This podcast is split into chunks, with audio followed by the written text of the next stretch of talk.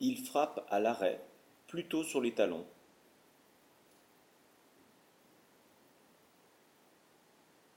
Il frappe à l'arrêt, plutôt sur les talons. Le joueur effectue une rotation de l'avant-bras pour orienter le volant.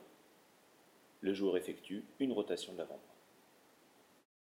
Il produit des smatchs, trajectoire piquée par une prise fermée de la raquette, et il produit des dégagés. Le joueur produit des lobes. Ici, deux lobes enchaînés.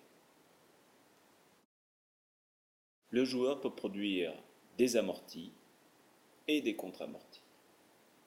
Contre-amortis, contre-amortis. Le joueur peut effectuer des blocs. Le joueur peut effectuer des kills.